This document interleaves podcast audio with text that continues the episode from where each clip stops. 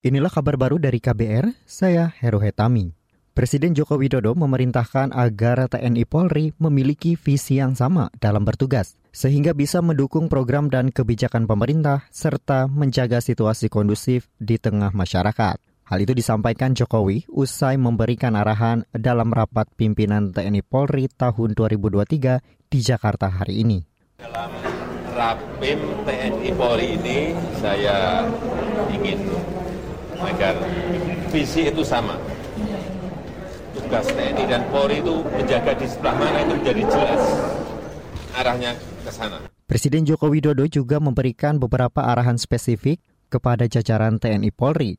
Di antaranya menjaga proses hilirisasi industri dan mencegah kebakaran hutan. Kita ke informasi pemilu. Kabar pemilu. Kabar pemilu. Saudara Komisioner Komisi Pemilihan Umum KPU Ida Maholik membantah menebar ancaman kepada anggota KPU di daerah. Bantahan itu disampaikan Idam saat diperiksa Dewan Kehormatan Penyelenggaraan Pemilu DKPP terkait dugaan pelanggaran kode etik. Idam diduga menebar ancaman di hadapan peserta konsolidasi nasional KPU se-Indonesia awal Desember lalu. Saat itu dia mengatakan kepada seluruh anggota tegak lurus, patuh terhadap perintah, jika tidak patuh, akan dirumah sakitkan. Dalam konteks tersebut, saya secara pribadi selaku komisioner menegaskan tentang pentingnya etika komunikasi, baik komunikasi organisasi maupun komunikasi publik.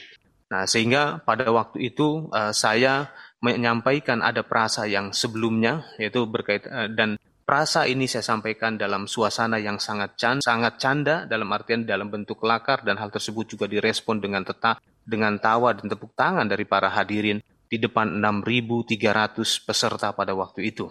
Selain Idam, ada sembilan terlapor lain yang menjalani sidang DKPP hari ini. Di antaranya Ketua KPU Provinsi Sulawesi Utara Meldi Yafet Tinangon dan Ketua KPU Kabupaten Kepulauan Sangihe Elise Bilbi Sinadia.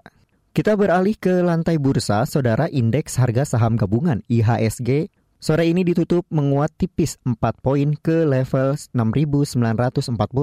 Penguatan indeks hari ini disokong kenaikan 5 indeks sektoral, yaitu sektor transportasi dan logistik, konsumsi primer, barang baku, kesehatan, serta keuangan. Nilai transaksi saham yang diperdagangkan mencapai 8 triliun rupiah. Lebih dari 230 saham menguat, 280 melemah dan 200-an lainnya stagnan. Sementara itu, kurs rupiah ditutup naik 53 poin ke posisi 15.096 per dolar Amerika Serikat. Demikian kabar baru KBR, saya Heru Hetami, salam.